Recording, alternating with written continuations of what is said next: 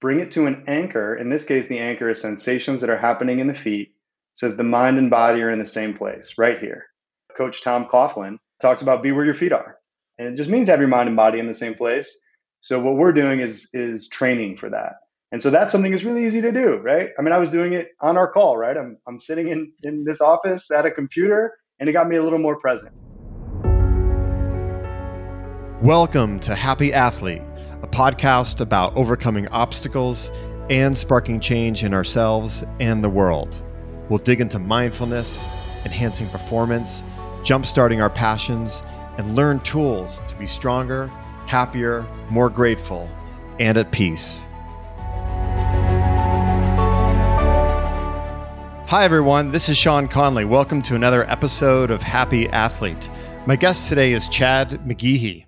Chad is a mindfulness teacher who creates, teaches, and researches the impacts of meditation practices on well being and performance.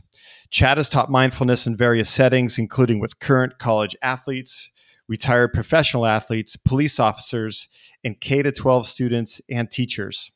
Chad is the University of Wisconsin Athletics Director of Meditation Training.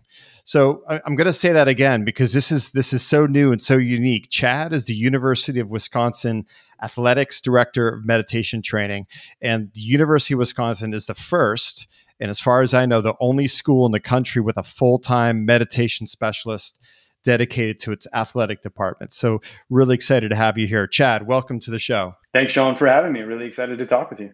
All right. Well, hey, um, I'm excited to kick it off. Um, you know, sports, meditation, uh, two of my favorite subjects.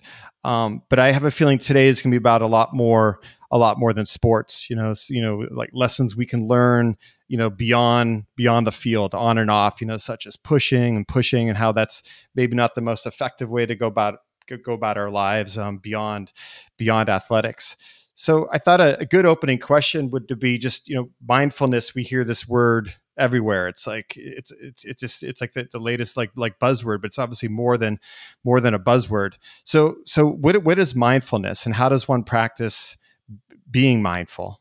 I think um, one. I mean, I, I, appreciate the question because the, it is in some spaces complete buzzword status. So agreement on terms is really important you know as as you know there's no central licensing body for mindfulness and meditation teachers. So kind of agreeing on what we mean and establishing the rigor of that is really important. So so when i'm talking about mindfulness what i'm talking about is present moment awareness of what is happening. And it's present moment awareness of what is happening externally right? Around us sight sounds people environment all that and also present moment awareness of what's happening internally with thoughts, emotions, sensations throughout the body. And when we become aware of what is happening around us, when we become aware of what's happening in us from a place of curiosity, not judgment, from a place of stability, not agitation, then where we end up is what George Mumford, who did meditation training with the bulls, calls the eye of the hurricane, that sense of groundedness regardless of conditions. So that mindfulness becomes a huge uh, baseline from which a support for both performance and well-being can be cultivated. Yeah, I love that. You know, I always have a hard time answering that question um, when it comes up for me sometimes it's been easier just to talk about like like what it's not you know like for me like go you know being on autopilot and all that so it's just it's really nice to hear like like what it is in, in such a like a simplistic way um you know, w- one of the articles I read about you, I, I, I was actually, you know, um, uh, I found that we had we had a lot in common in terms of our journey into into meditation. I, I was sad to read that we we had this uh, we we both lost our father around the same time, um, and that that that got you into meditation and mindfulness. And for me, you know, I was into the I was bought in on the the yoga for the physical reasons, but nothing really beyond that. Um, but because I was dealing with grief, or actually I wasn't really dealing with it, um, and I had nightmares and ongoing and i was very stuck that's what eventually led me to really embrace the mindfulness and and it's, it's why i do today what i do today i've been able to shift you know that that grief to gratitude so i was very curious about um, your story i believe this happened in, in your in your senior year in high school and how you could if you could share that part of your journey with us Yeah, I'm, I'm happy to share. And um, in some ways, it's unsurprising that, that we have that in common. I think oftentimes folks who end up you know, dedicating a big portion of their lives, whether it's you know personal practice or it ends up turning professional for them, oftentimes there was a there was a fork in the road where suffering showed up, and I know that was true for me. So at 17 years old, my father unexpectedly passed away, and you know about a year later, when I when I felt like I was really mired in it, you know, it felt like the suffering was kind of everywhere, and I couldn't escape. Um, I remember being in my parents' backyard and, and having a choice uh, or it felt like a choice to me. And the choice was I could either run from this, I could hide from this, or I could find a way to face it, to meet it, to go through it. And something in me quivered and said, You got to find a way to go through this. Uh, and I didn't know how to do that. Uh, so that put me on a path to try to understand, figure that out. Um, and, and what really gave me the skills and frameworks to be able to do it was mindfulness and meditation. So long after that suffering transformed, these skills and practices and concepts were just supporting me as Chad, as a guy living his life. Uh, and I never intended to teach it to anybody. Uh, and then my first career was as a public school teacher, and I felt like I was sitting on something really valuable that I wanted to share. So I just started to to pilot a little bit, you know, with the kids in my reading group, with colleagues after school, and and they started to benefit. So then that got me interested on this path of what are skillful ways? I knew I was going to be a meditator for the rest of my life, but what are the skillful ways that I could share these practices with other folks? Mm, that's fantastic. I would like to circle back to to the University of Wisconsin. You know, you, you being you know this this this new role, this new title that that that's that's unheard of in the uh, athletic world. And I read somewhere that there was uh, former NFL and University of Wisconsin players that were involved in a study on on mind and emotions, and then somehow you came into the picture and, and this all came to be. So I was hoping you could, you know, give us the backstory on this. Yeah, I mean it's it's really a story of uh, you know happenstance in many ways. Um, so I had I'd been teaching mindfulness and meditation for for many years, and at the time I was based at a group at, at UW Madison that does research on this sort of work called the Center for Healthy Minds. Uh, and a, a, player who you mentioned, Chris Borland, he had played in the NFL, played at Wisconsin, retired, and wanted to do things, uh, kind of create programs for guys who had played in the league and, and that could benefit them. Uh, so, long story short, he and I met and, and we created this eight week training for 17 retired NFL players. And we didn't know what would happen. This is an eight week mindfulness and meditation training. Would these guys say, Are you freaking kidding me? I'm not going to meditate like I played in the league for a decade, right? Like, you know, Sean, like this is not the first thing that this audience, you know, we start to think of is likely meditators. Uh, mm-hmm. And so they had some skepticism initially, uh, but it was that trusted confidant in Chris, who they respected as a as a man and as a as a player, that he said, "Hey, this stuff's legit. This Chad guy's legit." That got him into the room, and then they experienced the benefits themselves. They saw how it supported them, you know, as humans living their life, and also in terms of their performance and you know these guys were done with their active playing career so they had moved on to whatever was was happening in their lives you know running businesses nonprofits and some of them were still on staff in the wisconsin athletic department. So it was those guys that said hey we think some of our current athletes could really benefit from this including the then head strength coach for the football team. Uh, and so he started to invite me in and kind of give me some of his strength conditioning time. And then slowly from there started working with other teams and, and there was enough benefit for enough people that it made sense to create this first of its kind position. What was it like the, the, the, the first time you walked in, like, you know, work, working with the younger players who hadn't been sold at all? You know, when Karen and I first, we, we worked with the Steelers a number of years ago. The first time we went there, it was just, it was just a mess, you know. Like they they they, had, they, they the, the, coaches made them be there. Ninety percent of them yeah. didn't want to be there. There was eye rolls. You know, they were talking to the coaches, trying to get out of it the whole time. Um, and uh, so I'm curious what your experience was the first time you walked into the auditorium, like the, the coach introduced you. Hey, this is Coach Chad of you know, the meditation. Like, what what happened in that room? Yeah, yeah. I mean, this is is definitely like that. Uh, those first times. I mean, memories are kind of flooding back. I can remember in the in the Wisconsin football team room. You know, we had 15 minutes, right? You know, so it's all 120 guys on the team in the room, and uh, they're all staring at you. They're all staring at me, right? Like, who's this guy, right? Um, and and that strength coach who I mentioned, he kicked it off, right? And he said, he he kind of gave his first person account of when I first came across it, you know, I was a little skeptical. I wasn't sure, right? You know, he's like, in our culture, we're not used to talking about what's going on on the inside. Uh, and he said, when I started to get in there and started to do some of these practices, I benefited in these ways. Kind of, it made me better at my job, made me a better dad, allowed me to, you know, not only rest and recover better, but also supported him in his performance. You know, and at that point, you know, strength coaches are still, you know, they're working out with the guys, right? Like they're cranking along. So I think that transfer of credibility at least allowed the guys to have some interest, right, and open their door. And then when I started to talk to the guys, I mean, I think a couple things allowed it to land. One, I come at this from a scientific approach. I mentioned I was based at the Center for Healthy Minds' neuroscience research group for 10 years. And, and so that credibility of rigorous science keeps them open. I've also trained with a lot of similar populations. I've spent a lot of time in law enforcement environments, local law enforcement, state. I still train with FBI SWAT teams. So that says, all right, other people who, you know, these athletes may see themselves culturally similar to, they've also explored the practice. And then the way we frame the work is really strength conditioning for the mind. You know, how many times in sport do we say, you know, one rep at a time, next play, things like this? And how often do we train for it? We almost never do. We just say it and expect it to happen. So I think them seeing it as, oh, I can train for these qualities mm-hmm. that can support me to be better, uh, then then they were interested in kind of moving it forward.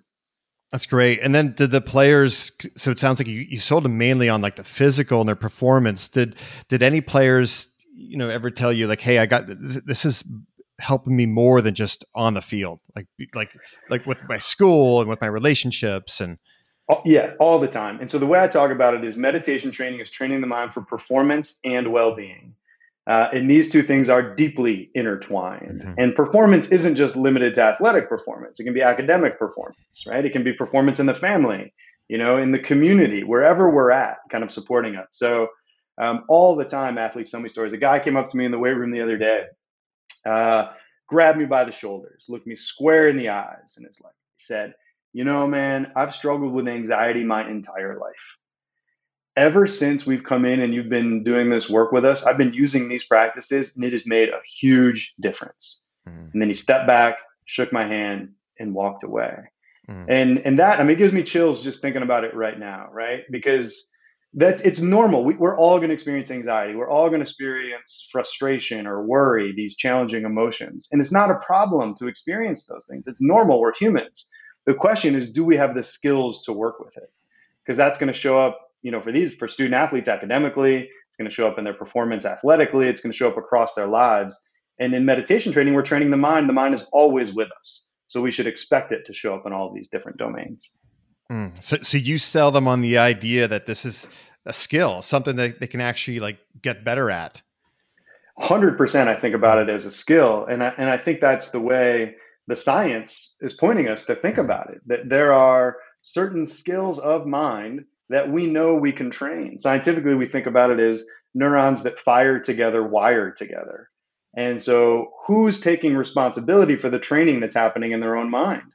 We all want things like resilience. We all want poise. We all want, you know, a greater sense of connection. We all want a, a greater sense of groundedness. And we know that we can train for these things, and and we can use meditation to train for those qualities. So let's get out of talking about them being valuable or hoping for them to show up and actually train for them. And as you know, Sean, athletes are the best in the world at training. They they they embrace the grind. They understand it's those small hinges that are going to swing big doors. And oftentimes they think about it. Maybe it's in the weight room or you know nutrition or you know extra film or whatever that may be. But here's another element of training the mind that can be a huge support for them this leads me to my next question about you know you talked about like the resiliency and there's a story about uh, the wisconsin quarterback there who uh, was struggling uh, sounded like physically and mentally. And his he says in the story it's such a great quote he's so honest he says that that his answer to each of these moments was to push push himself to be the best push himself to play better push himself to know more push himself through the challenges facing him. And it was it was it, it just really hit me because like I think you know we go you know whether we're playing sports or not, we all think that that's like the answer. Um, but then you entered the picture and you helped him with focus, resiliency, stability. So I'd love to hear how you helped him, you know, you know, work, work those skills into his into his uh, into his life. Yeah, I think, you know, that the the story, like you're saying, for him is true for so many athletes and so many people in the world. We're used to the way to get better is to grind more, grind harder. Like, mm-hmm. and we celebrate it in sports. Uh, you know, sport is metaphor for right. life, right? You know, first in, last out, like all of those things. And a hundred percent, we cannot expect great results without putting in, you know, great preparation. Like it has to happen, right? And at the same time, it can hit a tipping point where it's too much, right? Where we mm-hmm. start to not only get diminishing returns, but actually start to do things that aren't helpful for us. And so it takes self awareness to know when we're at that point, right? Like, when is what I'm doing actually not going to be helpful for my performance? It's not going to help me in my preparation. It's not going to help me on game day. And so developing that skill of self awareness is, is extremely important. And because I think you know, like in, in, in sport and in life, we talk all the time about, you know, we want to get comfortable in the uncomfortable. And I just don't think that's really possible. Uh, I think saying that is like saying you should be dry when you're wet. You're wet, like you're uncomfortable, and uncomfortable is not a problem. That's part of the process. It's also, and it definitely part of the process if you're interested in doing something at an elite level. So, what we should be looking for is the ability to have a sense of stability in the discomfort. And stability comes from being able to discern, you know, uh, these other things that we talk about in sports, control the controllables. How often have we heard something like that? A zillion times, right? But how often do we think about like control the controllables of our inner life, of our thoughts and emotions? Almost never. Like we don't, most of us don't think we have the skills to be able to do that, but we absolutely do. And when we kind of can let go of thoughts that are no longer helpful for us and just focus on the thoughts that are helpful for us, it's a game changer to the ability to focus. And, you know, for these high performance, high pressure situations, especially a position like a quarterback, there's an unbelievable amount of pressure. So being able to have some stability and discernment in that mix is a game changer. Mm. Yeah, this is such powerful stuff. Powerful stuff. You know, I'm thinking about like, you know, w- when I played, and just you even nowadays, like you still hear so often, you know, forever, you know, sports is 90 percent mental. Mm. Yet for years there was there was no mental training behind the scenes, like like like almost zero. Then it started to change. I think you know with the Chicago Bulls and uh, uh, Coach Jackson started bringing in, but it was still it appeared there was more performance, not beyond that. And you know, um, you know, some I've seen studies out there that say ninety percent of disease comes from stress. But when we mm. think about like working out or our fitness regimen, it's it, it, doesn't include something something for something for the mind. So I was curious to what you think. Like, the, w- what is the role of meditation and mindfulness and athletics and fitness? You know, just like you know, weekend warrior and just you know, people who who exercise on a regular basis. What, what's the role of of both of those? I mean, I think, you know, our, our, our mind is involved in every moment of our life. Emotions are happening all day long for us. Thoughts are coming through our minds all the time. And if we're just leaving all of that to chance, then we're giving a huge aspect of our life and our performance and our happiness and just hoping that it works out. Uh, and I'm just not interested in that. I'd much rather take a proactive approach and say, yeah, a lot is going to happen in life. And most of it I won't be able to control. But what I can control is my response to it. What I can control is the skillfulness which I can bring, you know, thoughts, emotions in that situation.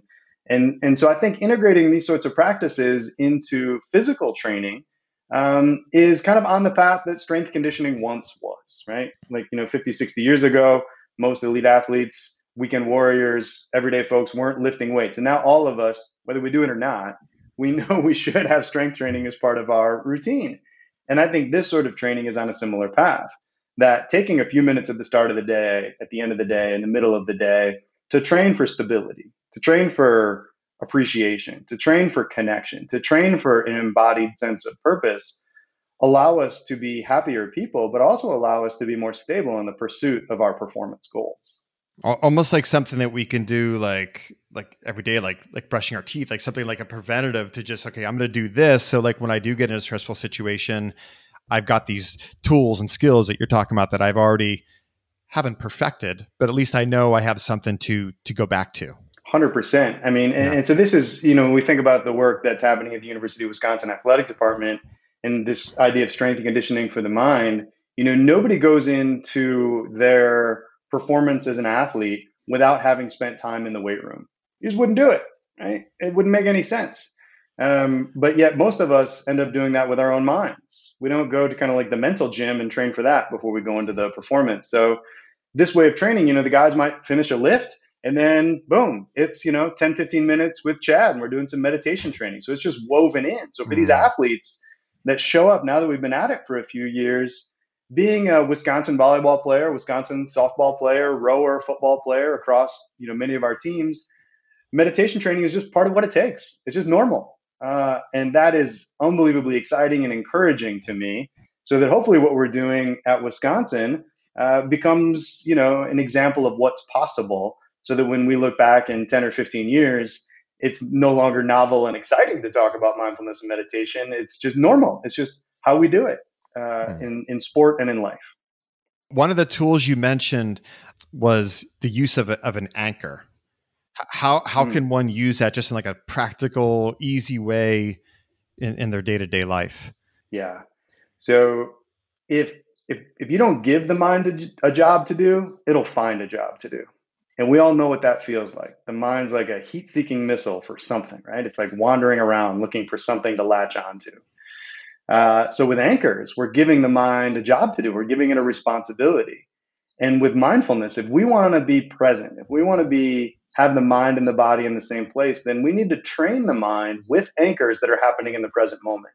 So I encourage everyone listening right now to feel the sensations that are happening in their feet. The pressure against the floor. Maybe there's tingling. Maybe there's warmth or coolness. It doesn't matter what the sensation is, just feeling the sensation in your feet. And then let go of that. And here you are. So it's just taking a moment to give the mind a job to do, bring it to an anchor. In this case, the anchor is sensations that are happening in the feet so that the mind and body are in the same place, right here. And I learned a, a line, uh, I haven't met him, but Coach Tom Coughlin uh, talks about be where your feet are. Uh, and it just means have your mind and body in the same place. So what we're doing is is training for that. And so that's something that's really easy to do, right? I mean, I was doing it on our call, right? I'm, I'm sitting in, in this office at a computer and it got me a little more present.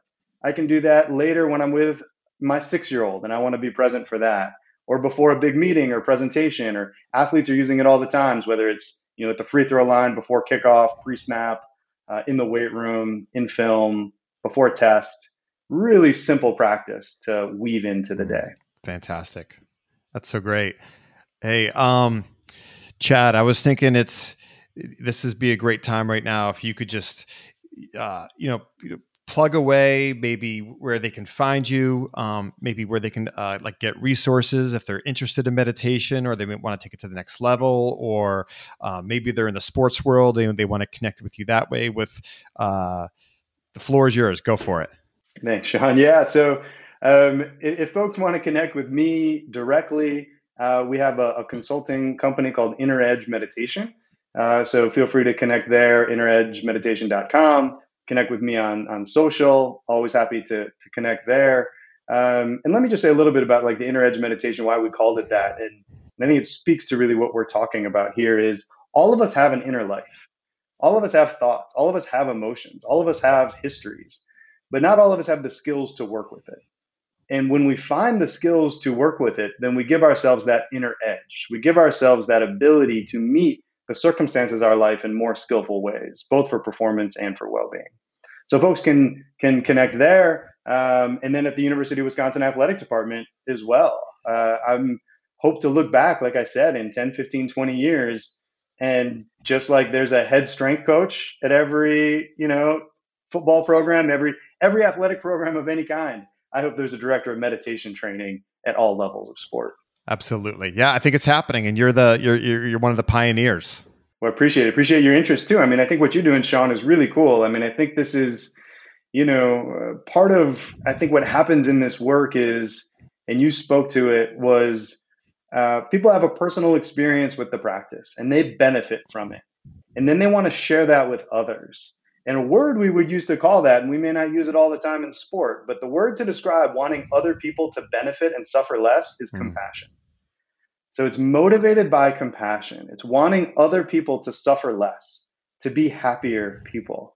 So when that's the motivation for work, then it just kind of like people resonate with that. It starts to spread. There's interest. So I think it's starting, you know, in, in many ways in, in small pockets across the country. And I think you and I are examples of that.